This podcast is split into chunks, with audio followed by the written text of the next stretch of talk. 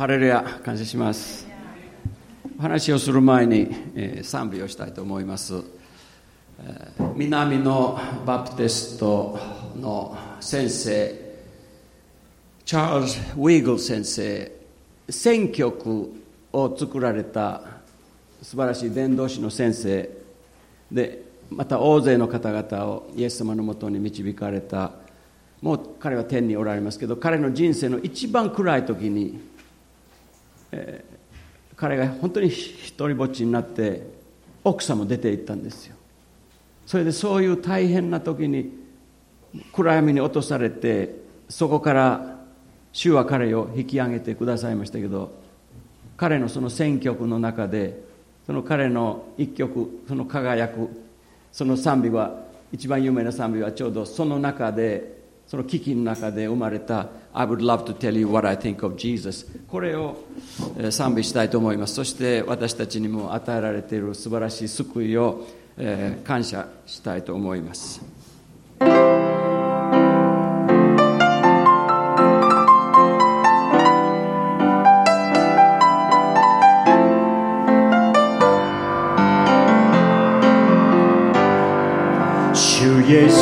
様の愛と恵み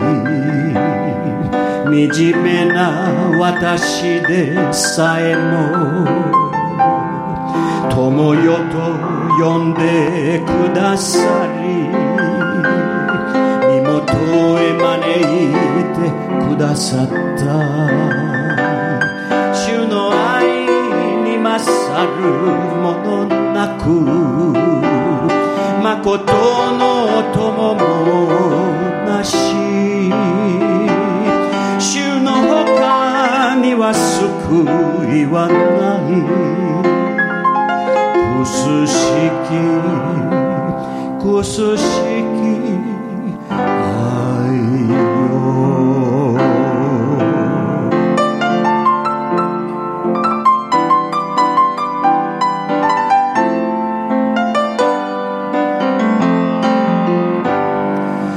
望みなく虚しい心。あてなくさまよった日々。イエス様のもとで初めて。誠の光を見た。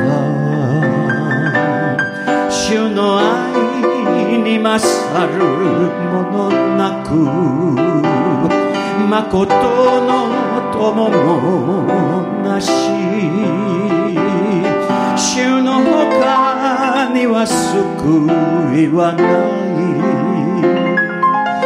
くすしきくすしき愛よ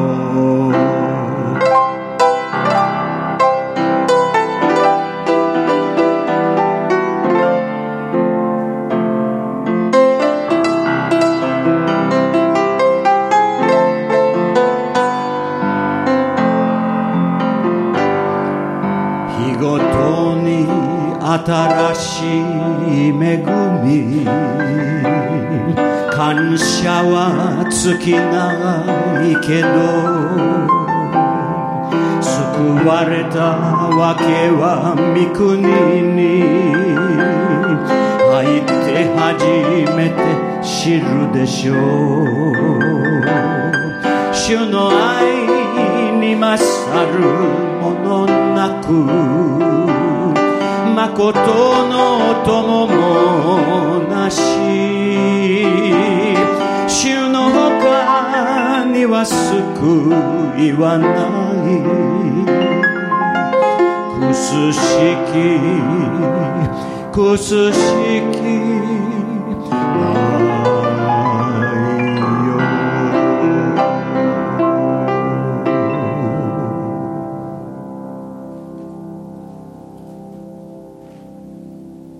今は第一アドベントクリスマスなのでもう一曲賛美します。これはフィンランドで非常に愛されているクリスマスの歌です「カイバオケの中に」という。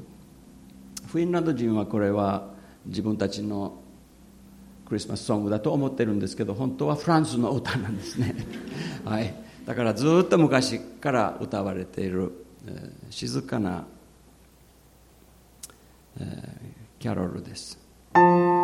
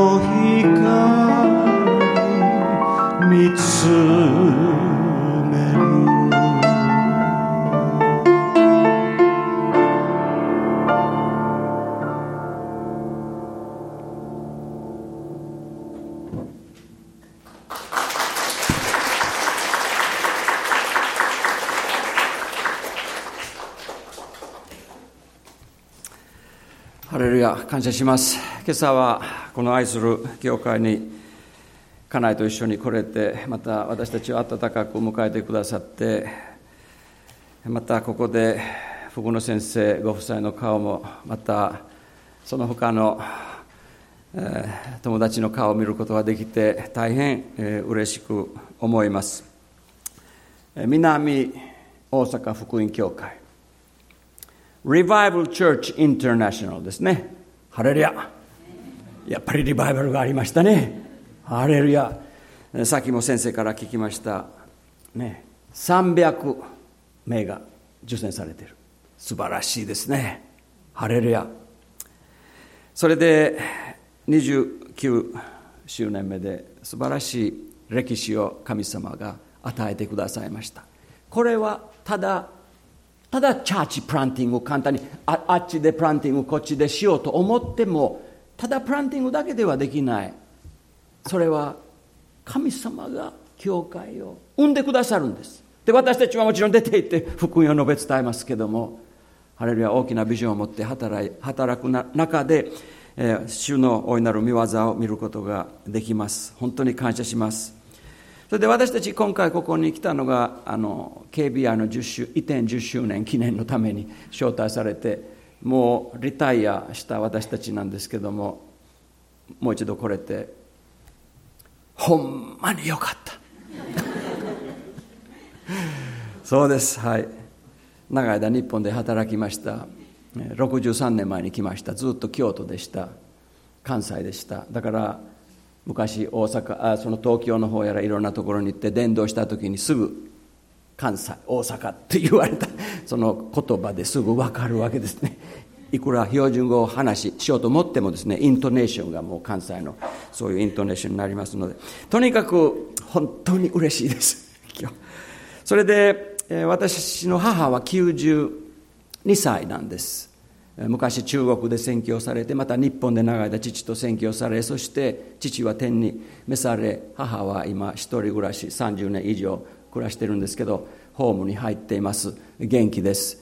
体はちょっとね、えー、弱っているけども頭は非常にシャープで私に中国語でも話中国語も話するし私分からんけどね。それでそれであのまた日本語もそして英語も使って話をするんです。ある時彼女にそのホームにいたいる時でしたけども電話したら「お元気ですか?」って「はい元気です」そしたら母がねこの92歳の母が「ベイビーが生まれました」って言うんですよ。ベイビーが生まれたって。びっくりしました。本当にねベイビーが生まれた。どういうことですかそれは？それで一人の方がそこで祈りを求めて決心されてイエス様に頼りたい信じたい。そして母は彼女のために祈ったんです。素晴らしいことではないでしょうか。それは一番最高のことですね。それで娘たち私たち3人いるんですけどみんな結婚して。それで孫が4人男の子。うちとこ生まれたのは3人の女女の子でしたけどでもその娘たちを通してまた孫が男の孫があの4人生まれました。それでもちろん母からも娘からもそして娘たちからもそして私たちの母教会ヘルシンキのライト・シェオラ君たからもよろしく伝えてくださいと言われました。この旅に出かける前にこれは2ヶ月半の旅なんですけどほとんどね。それで、えー、生産式の時に暗衆を受けました家内とねそして祈ってもらいました長老の方に。すると彼らは聞いたんです。何か特に祈ってほしいことがありますか？そしたら私はマイクを取ってですね教会のみんなに魂が救われるようにと あの願ったんですよ。そしたらみんなそのために祈ってくださってそれで今回こっちに来て関東の方で鶴見で集会をしました。角和先生の教会でね。それでねそこで一人の方が決心されて3日間来られたんですよ。その夜の伝道集会に。で礼拝にも来られてそれで最後の集会で決心して角和先生と一緒に彼女のために祈りました。そして彼女は罪許されて神の子供になって本当に喜びました。そしてそこでさよならした時に彼女の口から「ハレルヤ」と出たんですよね。ねえハレルヤ。これが私私たちにとって一番、えー、この嬉しい、えー、ことですが今日はですね、えー、御言葉をお読みしたいと思います。それでマルコの福音書の11章の22節なんですけれども、えー、この数年の間にいつもこの御言葉に私は戻っています。そしてこの御言葉について話をする必要があると。自分自身のためにもこれは必要なんです。それでこれはイエス様が弟子たちに語られた言葉です。マルコ11章の22節。イエスは答えて言われた。神を信じなさい。これは文字通り訳せばまあ、英語の聖書の literal translation というのがあるんですけど、そこには have the faith of God。これは神の信仰を持ちなさいと。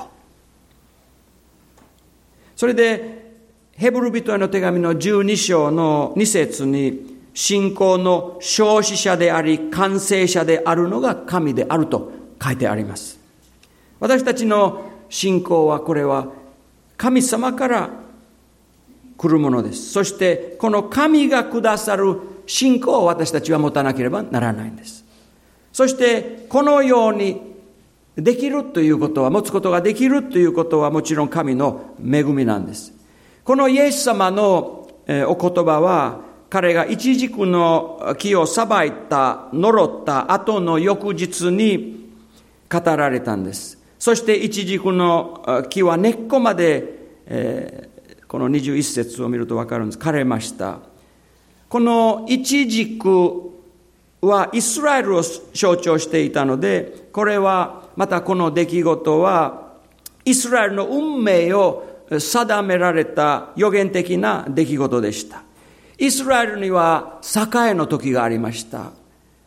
しかし民は自分たちのメシアを捨て、神を捨て、キリストの愛を捨て、神の訪れの時を、神の恵みを捨てたんです。だから、それから先においてイスラエルには木が切られる時が、木が倒される時が、来ました。それはローマ帝国がイスラエルに紀元70年にもたらした完全な大変な滅びでした。そしてこのすべてを定められたのが全能の義なる神様ご自身であられたんです。イエス様がここで弟子たちに言わんとしておられることは世の中で何が起ころうと何が来ようとあなた方の仕事は神を信じることであるということでした。今、ここに私たちのためにも必要な進めがあると信じます。フィンランド語の聖書、すべての聖書の訳には、えー、少し異なったニュアンスがあって、フィンランド語の聖書には、ピタカウスコユマラーンというふうに書いてあるんですけども、これはもちろん訳さなければならないんです。これは神に対する信仰をキープしなさい。持ちなさいという。いいですね、その、このフィンランドの訳。これは絶えず離さずに捕まっている、握っていることを意味します。では、この信仰が薄れる、また弱まる、信仰のグリップが緩くなることはあるでしょうか頼ることが、また神に対する従順さが弱くなる。そういうことあるんですかね言わなくても。あります。もしこういう恐れがなかったならば、イエス様はこのような勧めをなされなかったと思います。世の中にはあまりにもたくさん見たまで初めて肉で終わらせることがあります。それでガラテヤ人への手紙の3章の3節の中に、見たまで始まったあなた方が今肉によって完成させるというのですか？私たちはそんなことはしたくないですね。でもそういうふうに、うん、そういうふうなことが昔からあるということをこの御言葉を通して知ります。これは誠に残念なことです。スタートは輝かしい。しかし終わりはもう灰色。そういうことでは良くないですね。これはただ個人だけの場合だけじゃなくて、多くの教会や教団やえー、ですね、リバイバル運動の場合にでも当てはまるわけです。長い、えー、年月の中で、えー。キリスト教の世界においてよくいろいろ新しい、えー、なんか運動とかテーマが出てきます。その中に非常に良いテーマもたくさんあります。一つそのような良いテーマは数年前に KBI で、ハガイの先生、デイビッド・ワン先生が福野先生はあのハガイとはハガイのことはよく知っておられますけどもこの、えー、これはですね香港のデイビッド・ワンじゃなくてこれはシンガポールのデイビッド・ワン先生。向こうはデイビッド・ワン先生が多いですからね。あのはっきりこれ 区別しないとダメなんですけどこのデイビッド・ワン先生は非常にパワフルな preacher で彼はですね KBI でその Finishing Well というまあこれ訳せばですねそういうテーマについて話しされましたけど訳せばそれはこの最後までよくやるという。信仰の競技場で最後まで勝利者として走ることは大事なことですね。このようなテーマを強調することがこの時代において必要だと見られているんです。詩編記者は詩編119編の33節の中でこう言っています。主よ、あなたの掟の道を私に教えてください。そうすれば私はそれを終わりまで守りましょう。素晴らしいですね。アーメンですか？アーメンですね。ハレルヤ。私もアーメンです、これは。もし、えー、何かの勧めが今日の私たちにとっても本当に必要であるなら、それはちょうどこの神を信ぜよという御言葉です。そしてこの神を信じなさいというこのお言葉に含まれているのはもちろん神の御言葉を信じなさい。神を信じて御言葉を信じないというのは、そんなことないです。これは一緒です。神を信じ、神の御言葉を信じなさいというふうなことですね。信仰の賜物はこれは恵みとして私たちに与えられ、私たちはそれを喜んでいます。しかしこの信仰を離さないこと、すなわちそれをしっかりと握ることは私たちの責任であり、また義務でもあります。救われた後、私たちは大阪マラソンとか京都マラソンを走ってるのではなく、天国のマラソンを走ってるわけですね。素晴らしいですね。皆さん走ってますね。ハレルヤ私もそうです。そしてまた私たちは、あの、キリストの兵士として戦っているんです。時々、もうこの戦いは大変な戦いですね。そして悪魔はそれは私の母がいつも中国語で言ってるんですけど、このリーハイというんです。悪魔はリーハイ。怒っている。この福音を広めるときに、教会が成長するときに、伝道するときに、悪魔はいつも怒ってリーハイなんですよね。ハレレ。だからこの戦いは激しい。そして私たちはそれをよく感じるんですね。もうあかんというね、そういう、そういう気持ちにも悪魔は私たちを落とそうとするんです。しかし、これは御言葉に書いてある通りなんですね。第一手モて4章の10節に書いてありますが、私たちはそのために老子また苦心しているのです。それはすべての人々、ことに信じる人々の救い主である生ける神に望みを置いているからです。すなわち私たちはそのために老子、だからよく働いて、ハードワーク、努力もしている、そして苦心、これは一生懸命に骨折りするというね、そういうことが書いてあるんです、ここにね。この我々の信仰に与えられているこの信仰には、神のなさる分があります。それは十字架ですね。そしてまたこの信仰を神様がくださったということ、これは神様がなさる分なんです。しかし我々のするべき分もあるということを忘れてはいけません。そしてもし私たちが自分のやるべき分をするならば、神様は必ずご自分のなさる分を、えー、され、そして私たちを守ってくださいます。感謝します。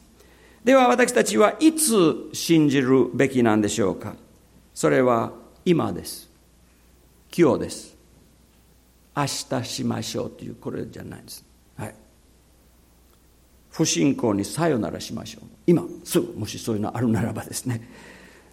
いつ信じるんですか？それは絶えず、至る時に、どんな状況においても、感情がどうであろうと、良き日にも悪い日にも、穏やかな時にも、嵐の時にも私たちは信じるんです。この終わりの時代において不信仰に陥らないように気をつけるべきです。なぜなら悪魔は先民をも惑わそうとする。私たちは神の選ばれたものですよ。ね、そして悪魔は一生懸命に惑わそうとして大きな印や不思議や何やらもいろいろなことをやって惑わそうとするんです。もし誰かが悔い改めて神様を信じて十字架の血潮によって救われるならば、それは大きな奇跡、申請すること、義と認められること、これは大きな奇跡です。しかしその後、もし誰かが長い年月の中で信仰をキープするなら、信仰のスピリットを保つならば、神からいただいたビジョンを守り通すならば、それこそ大きな奇跡ではないでしょうか。あまりにも多くのところでビジョンがなくなっている。私はこの目で見て、この体でも経験しているんです。そして自分もこのことにおいて主よ憐れんでくださいと祈らなければなりません。イエスは答えて言われた。神を信じなさい。神に対する信仰をキープしなさい。これは誰に言われたのでしょうか？これを誰に当てはめなければならないのでしょうか？それは我々一人一人。みんなに。みんなのための御言葉です。信仰の線がねこの頃何でも線でこう表すんです。グラフでね。この信仰の線がこの下の方にね行かないように。この世の中の経済や社会のいろんなことはもうますます下の方に行くんですけど我々の線は上の方に行くように本当に神様に祈ります。感謝します。今の時代においてあまりにも多くのことが私たちの幻を薄れさせようとするんです。信仰を弱めているんです。それでどういうことが信仰生活をまた教会の活動を悪い方向に導くのかというとですね不信仰の方に導くのかというとですね一つはこのフォーマリズムというこれは形式主義なんですけどもこの教会によって幸いにそれを全然感じませんので、ハレルヤ感謝いたします。私たちはフォーマリズムの方には行きたくないけど、非常にこの私の国境、私の国の国境はですね、もうフォーマルのフォーマルの形式主義の教会がその国境なので、本当にそういうところでは、御霊の導きが消えていくわけですね。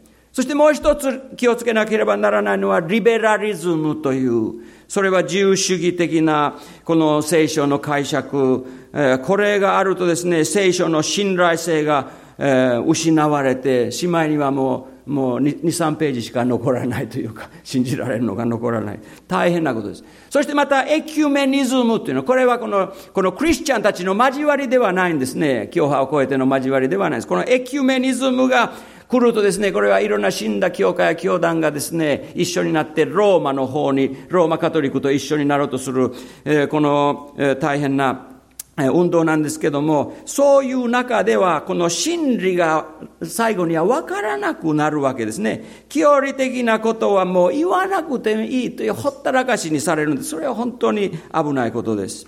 また、モダニズムというのも、それもあるんですけども、これは世の中のいろんな近代的、今、こののあらゆるトレンドを教会に取り入れようとする。そしてですね、その方向に行くとですね、何でもこの世からパッパッパッパッパッパッパッ取り入れると、取り入れるとですね、しまいにはこの何が予的なのか何が予的でないのかそして何が肉であるのか肉でないのかしまいにはもう何を十字架につけたらいいのか警備屋では肉を十字架につけるようにといつもね 私たちが教えてるんですけどもね。それはクリスチャンはそうするべきなんですけども本当にそういう方向に行ってしまうの。大変ですね。えー、しかし主が本当に現れてくださいますように。今の世の中のトレンドは本当にこのフィンランドの方のことを考えるとですねキリスト教は非常に古いですけどヒップスター教会のような教会も生まれて、それはですね本当にこの、流行の先端をこうなんか走るような非常にこのこの、おかしい感じの、教会アメリカにもそういうのがあるんですけども何でももう社会に合わせて新しいトレンドを受け入れてそしてですね牧師もクリスチャンになってから、うん、入れ墨をして十字架を入れ墨して御言葉を入れ墨してえこうクリスチャンたちもそういうふうなこと、聖書ははっきりとこういうことは私たちに禁じているのでですね私たちはそういう方向にそれは証にはならないと。日本では入れ墨の人はお風呂にも入ったらあかんと。ありますよね。だからこのねもしこの世から救われたヤクザの方が入れ墨をしてるならそれはハレルヤですよね。彼らがまた以前は私はこういうものでしたけどイエスは私を救ってくださいましたから。それは感謝なことで。そしてどなたでも教会に来るのはそれは幸いなことで誰でもイエス様によって信じて救われることができるんですしかしですねこういうヒップスター教会というのはこれはフィーリングを非常に強調し、絶対的な真理を述べ伝えない。罪は罪とは言わない。悔い改めもあまり言わない。そしてしまいにはそこにはまあ聖なる水があったり、香を焚いたりですね。まあいろんな儀式も、そして同性愛者がそのまま生活して教会のメンバーになることができるというふうなことにもなってしまい、まあね、あの、いろいろなトレンドがありますけど、主は私たちを守ってくださいます。私たちは皆さん、初代の教会の信仰を守りましょう。ハレルヤ。新約の教会の信仰を守って、そしていつもそこに留まりたいと思います。私たちが愛しているのはその古き良き、えー、福音なんです。そして御言葉と御霊の導きが大事で、その筋で私たちが行くと、本当に安全な道を通ることができます。それで私はよくこの頃イエス様がルカの18章の8節見てくださいますでしょうか。このルカの18章の8節ででで言っておられる、イエス様が言っておられることをよく思うことがあります。そしてここにこう書いてあります。ルカ18の8。使徒の子が来た時、果たして地上に信仰が見られるでしょうか？英語の聖書に King James Version にはですね、When the Son of Man cometh, shall he find faith on the earth? だから、えー、人の子は信仰を見つけるだろうか、見出すだろうかというふうになっています。イエス様はもうすぐ来られます。アーメンですか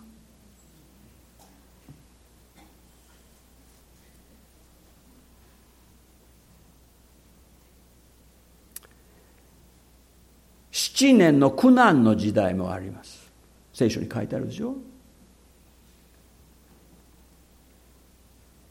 そしてこのイエス様、この苦難の時代の前に空中再臨があるんです。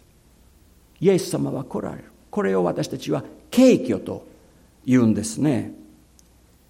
そして神の教会が上に引き上げられ、クリスチャンが Jesus is coming ね。天に引き上げられ。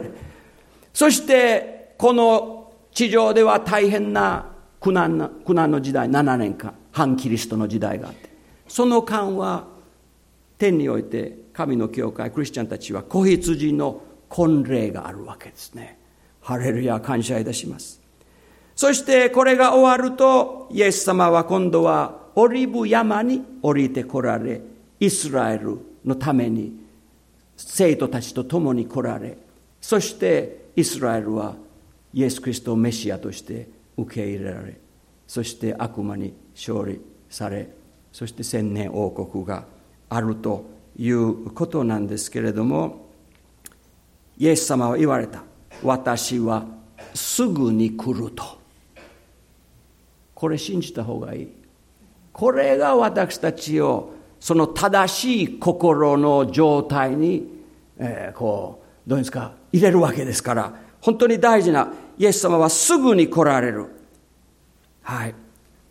そしてですね、もう長くではない。昔はよく、It won't be long, we will be leaving というね、プレイズの歌がありましたけどもですね、もう長くはない。We will be leaving. ハレルヤ感謝いたします。黙示録の予言は実現している。成就しているんです。私が進学校にいた時に、エレブルミッションのフォルケ・トレル先生が来られたんです。その進学校に、フィンランドに、私若い時にね。まあ、日本にこのフォルケ・トレル先生来られたか覚えてないですけどね、彼はあの本を書きました。えー、それは、聖反コンメル。すなわち、見よ、彼は来るという。そして私もその本をいただいて先生のサイもそこにありますそしてですねその本の中にイエス様終末論が書いてあってイエス様が来られる私が今ここでさっき言ったその線のことがちょうどこの通りに書いてあってですね本当に素晴らしい先生大いにフォルケトレル先生は用いられましたけどもですね私たちもいつも主を待ち望んでいましょうしかしイエス様が来られる時に、彼はこの地上に信仰を見出せられるだろうかと。不思議なね、ことをイエス様は言っておられます。すなわちイエス様が来られるというのは再臨のことなんですね。その時に信仰を見出せられるだろうか。再臨直前の時にね。まあ宗教は見つかるでしょう。この宗教深さも信心深さも、またいろいろな教会や教団やキリストの名前を抱えている団体や組織や法人やいろんなそういうものは見つかるでしょう。しかし人の子が来た時、果たして地上に信仰が見られるでしょうかすなわちその純粋な聖書的な、え初代の新約の信仰が見つかるでしょうかえー、一人のコースマネン先生っていうフィンランドの宣教師の先生で、フィンランドでまた大いに用いられて、彼はたくさんの本も書いてるんですけど、このコースマネン先生、私の良い友達なんですけど、彼はある時、黙示録の7つの教会について話をされました。そしてその中で彼はですね、この最後のこの7つの最後の教会、ラオデキアとフィラデルフィアについて話されました。そしてそれをこの週末の中にこの当てはめてですね、この先生はこう言ったんです。聖書を学ぶと何かこのフィラデルフィアの、えー、この、えー、終わりに連れていくとフィラデルフィアの教会員の数はなんかあまりこの上がっていかないような感じがするんですね。ちょっとこうちょっと下がり気味か上がっていかない。しかしですね、このラオデキアの教会、これはその終わりにつれてぐーっと上がっていく。それをはっきりと聖書の中で見ることができるとこの先生は言いました。それはそうでしょうね。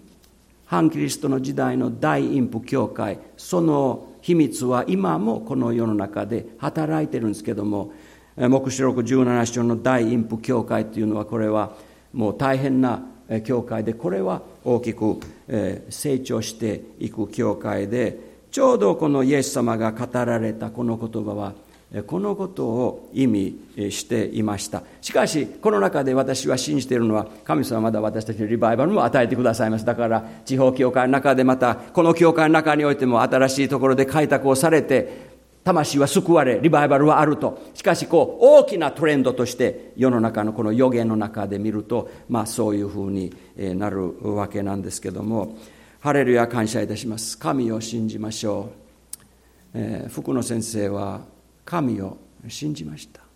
さっき先生と話したんです。神を信じることにしました。そして神様が宮業を成してくださると。それで教会が生まれました。ハレルヤ主の御業がなされるわけですね神を信じるどんなことでもできるとハレルヤ感謝しますしかしそのどんなことでもそれは私のどんなことじゃなくてどんなことでもじゃなくて私が例えばねロールスロイス欲しいというふうに思ったら神様それ多分与えられないでしょうしかしもしそれが神の御心ならばロールスロイスでも与えられると思いますだから神様の御心のどんなことでもそれは可能である。だから望め奇跡を毎日と昔歌いましたね。望み奇跡を祈りに。主はあなたのために日々奇跡を成し遂げると。ハレルヤ感謝いたします。だから私たちはギブアップするものではなくて、私たちは神を信じ続けるものでありたいですね。ハレルヤ、人生にはいろいろなことがあります。いろいろなことは誰にでも起こりうるんですけども、しかしですね、そういう時に、えー、例えば、もうサポートがなくなるとか、人気がなくなるとか、人生の坂道の時、捨てられる時にいろいろな移動の経験とか、まあ、牢獄の経験もクリスチャンたちにあるんだけど、すべての中においていつも信じ続けることがね、これが大事なんですね。だから私はこれ自分でいつもあの語っているんですね。自分のために説教してるんですね。ラッセ神を信じなさいというね。時にふわってなることもありますので神を信じなさいって。それでフィンランドで一人のヘイノネン先生って有名な先生だったんですね。何かのことでこのそのグループのねその、リバイバル運動の中の他の先生が彼をちょっと捨てたんですね。ちょっと捨てました。それで彼はちょっと数年間はね何かしばらくはもう活動できなかったような状態だったそれで何にも本当のわけはなかったのになんかそういうふうな失敗をしたわけですね。しかしこの平野年先生は後で彼が戻ってきた時に彼は証ししました。そしてこう言いました。先生たちは私を後ろ庭に蹴っ飛ばしそこで捨てましたけど私はそこにおいても「ハレルヤ!」と主に感謝しましたと。だからそのスピリットなんですね。ハレルヤと。何が起ころうとね、うん、とにかく神を信じることが一番大事なことでそれで神の真実さをつかむことが本当に大事ですね。その真実さは神の御言葉の約束にありこの神の御言葉の約束の中には私はあなたに将来の望みを与えるとありますからですね。将来も望みも私たちに与えられています、えー、最後に、えー、一つの話をして終わりたいと思いますが最も有名な神神のしもべもう天に召されましたけどジョージ・ミューラー先先生がいました。イギリスで活動され多くの個人を立てられそしてですね全く信仰によってその多くの多くの個人個人を育てました。皆様もその話を聞いたことがあるかもしれませんがたくさんの奇跡が起こりましたがこのジョージ・ミューラーがある時イギリスからカナダに汽船で旅行していた時に大変な濃霧がその海の上に現れもうカナダに近いところに来ていましたがこのジョージ・ミューラーは船長さんのところに行って私は土曜日にはクベックのクベックに着かなければなりませんと。そしたら船長さんはそれはこの濃霧のために不可能です。ミューラーさんはそれに「ああそうですか」そしたら神様は私のために別の船を用意しなければならないでしょう。とそういうふうに、えー、言いました。そして、えー、なぜならこの過ぎ去った57年の間に私は一回も約束とか集会を取り消しにすることはなかったから。船長さんは助けたいのですが無理なことは無理。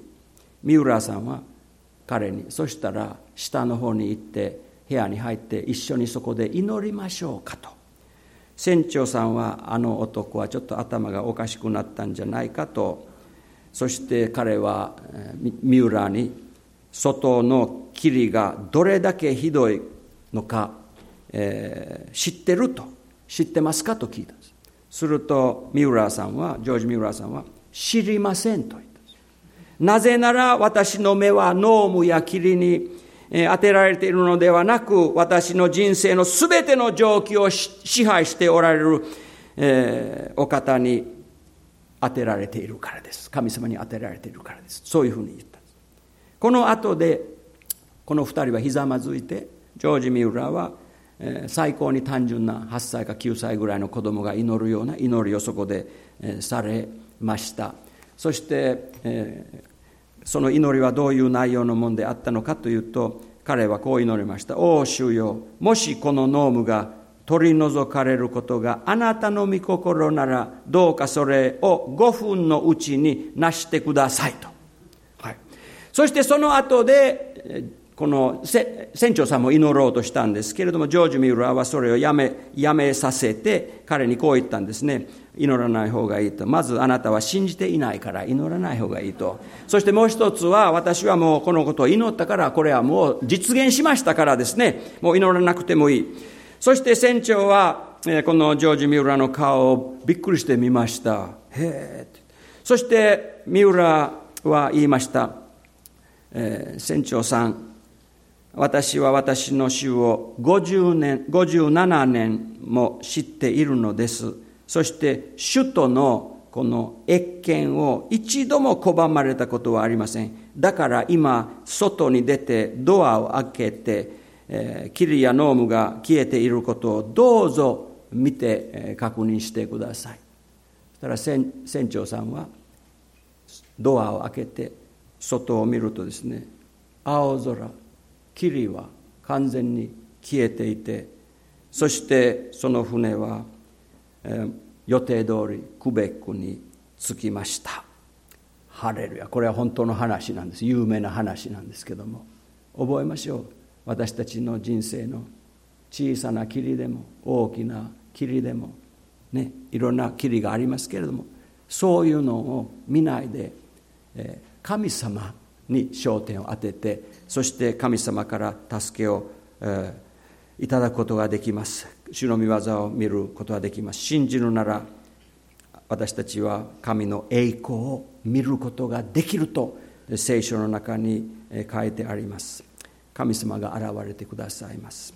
ハレルヤ感謝いたします。日本のリバイバルを教会成長奇跡を見ることができます。素晴らしい栄を見ることができます。精霊の働きを見ることができます。精霊十万を経験することができます。ハレルヤ感謝いたします。病人は癒されハレルヤいろんなことが起こるんです。そして私たちのこのミニストリーが広がっていくのも見ることができます。ハレルヤ感謝いたします。門が開かれるんです。ハレルヤ感謝。いろいろな門が次々に開かれるんです。ハレルヤ感謝します。神様のご栄光が表される表されます。そしてもしここにまだ神を信じていない方がおられるならばどうぞ今朝あなた神様を信じてください。そしたらあなたは救われることができます。そしてこの不思議な神様の世界に入ることができます。主に頼りましょう。ハレルヤ教会生活生活も世界宣教も。そして全てこれは信仰が必要です。だから十字架にかけられた。私たちのために血潮を流されたイエス様にいつも信仰を置いて主に頼っていきましょう。ご一緒にお祈りしたいと思います。ハレルヤ感謝いたします。ハレルヤ感謝いたします。ハレルヤ感謝します。祈っている時に考えましょう、えー、第二コリント13章の5節にあなた方は信仰に立っているかどうか自分自身を試しまた吟味しなさい。愛する天のお父様今朝のこの第一アドベントの礼拝を心から感謝します。主よあなたはこの地上に来られました。来てくださいました。ありがとうございます。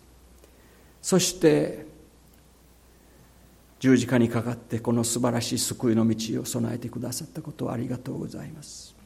そして主よあなたは再び来られます。ハレルヤ。いつもそれを待ち望むことができるように。そして今日の御言葉神を信ぜよ。これを私たちの本当にモットーにしていつも信仰生活をすることができるように。そしてその中で神の大いなる現れを見ることができるように。どうかこの29周年の時に福野先生ご夫妻をはじめこの教会の働き人一人一人役員の方長老の方また教会員一人一人を豊かに祝福してください。この教会が素晴らしく聖霊様の働きによって成長し続けることができるように助けてください。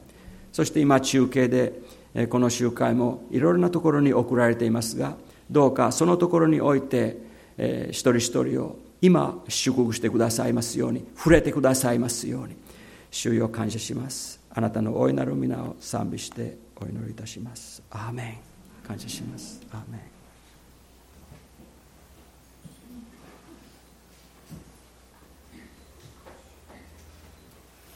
えー、もうしばらく祈りましょう。アーメン、えー、神を信じなさい。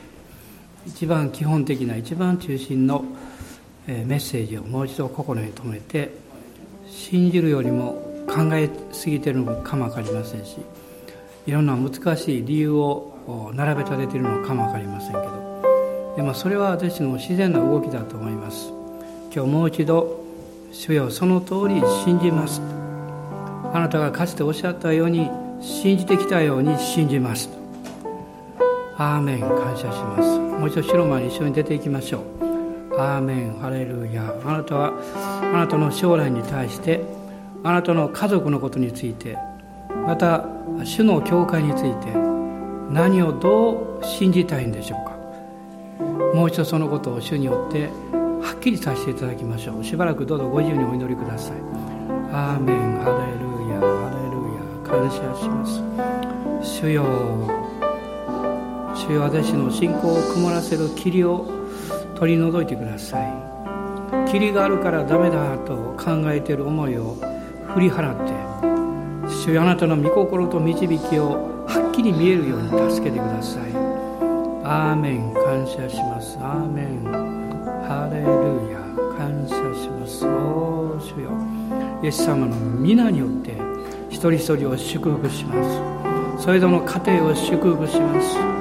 その人生の歩みを油注ぎます主よ。おお主よ。今悩みと葛藤の中にある兄弟姉妹たちにあなたの光を投げかけてください。神を信じなさい。アーメン。感謝します。アーメン。アーメン。どうぞその場でご起立ください。今立ち上がって主をあげましょう。アーメン。アーメン。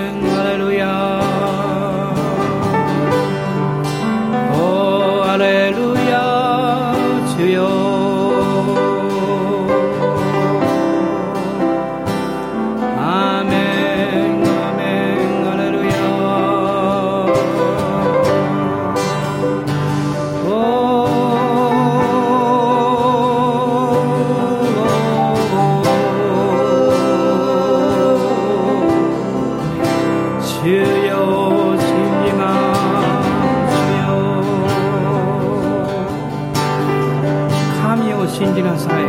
この御言葉は強いナタのような働きをします。どんな壁があっても打ち砕きます。どんな門があっても切り開いていきます。アーメンアメンアメン。恐れないでください。前進しましょう。恐れないで。諦めないで。信じましょう。アーメンアメン。アレルヤ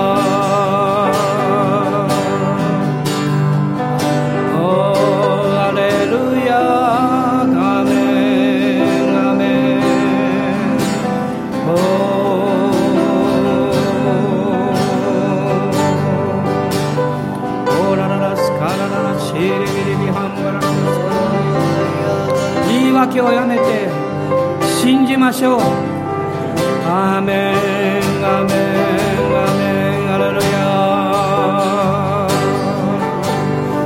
あなたの内側から聖霊様が支えているはずです。あなたの内側から聖霊が声をかけておられるはずです。私が愛する息子娘を信じなさい。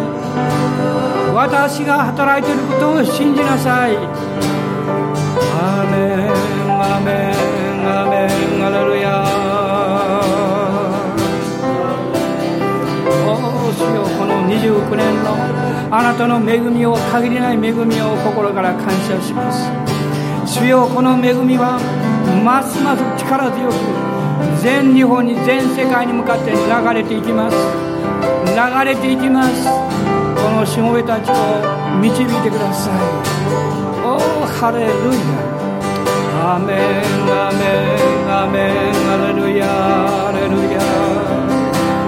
たから勇気をいただきます。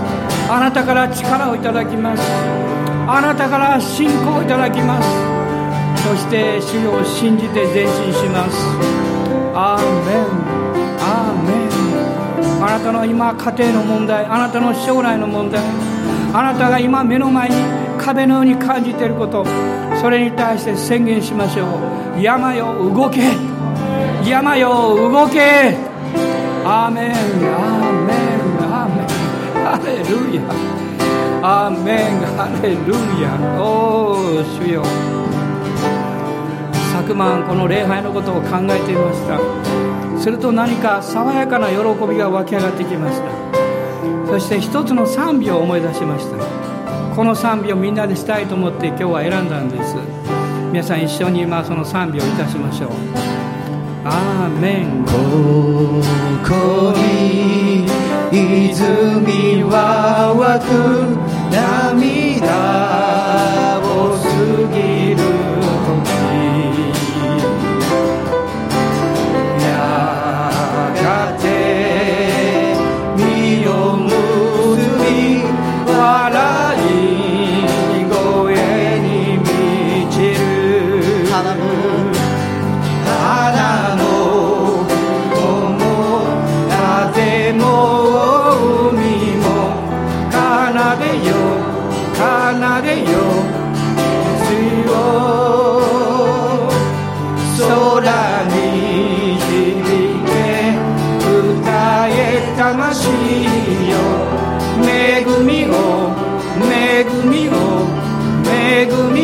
もう一度1番から歌いましょう。ここに泉は湧く涙。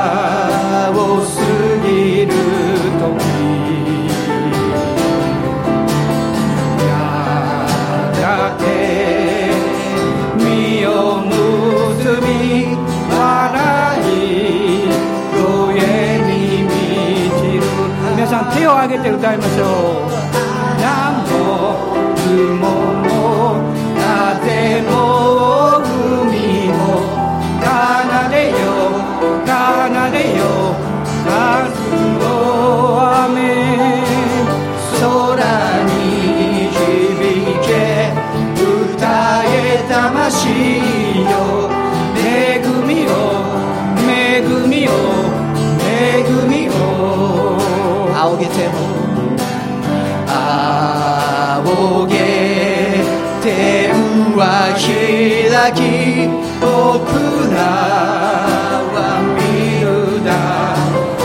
は晴れました。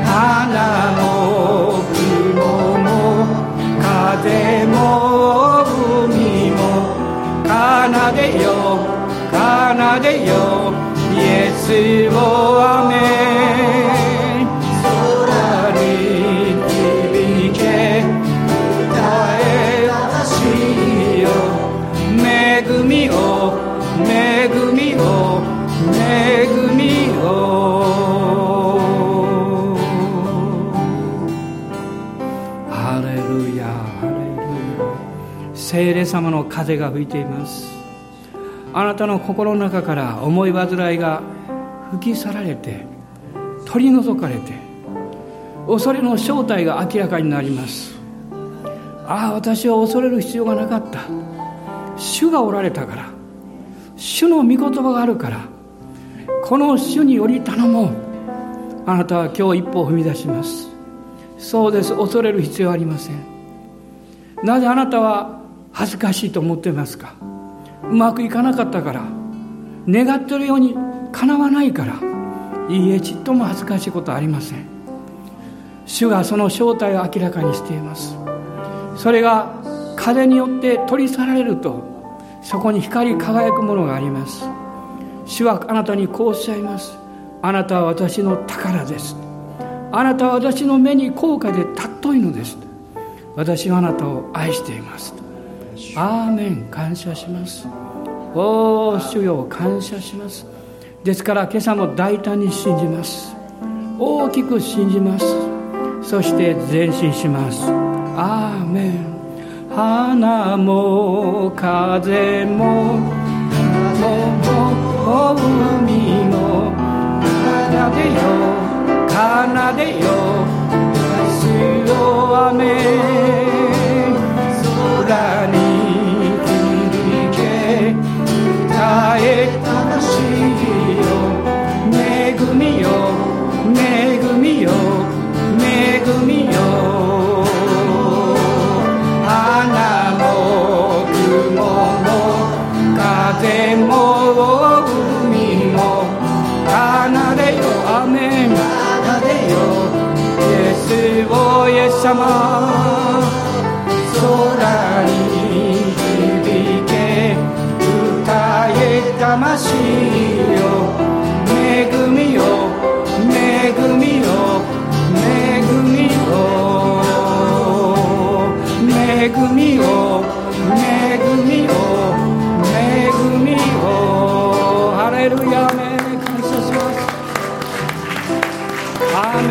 様感謝しますアメン。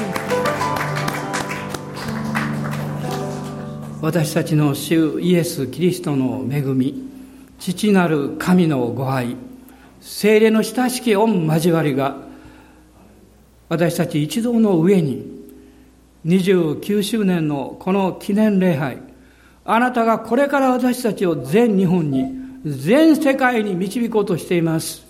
どうぞ一人一人の愛する愛する兄弟姉妹方の上にあなたの限りない慈しみが豊かにありますように。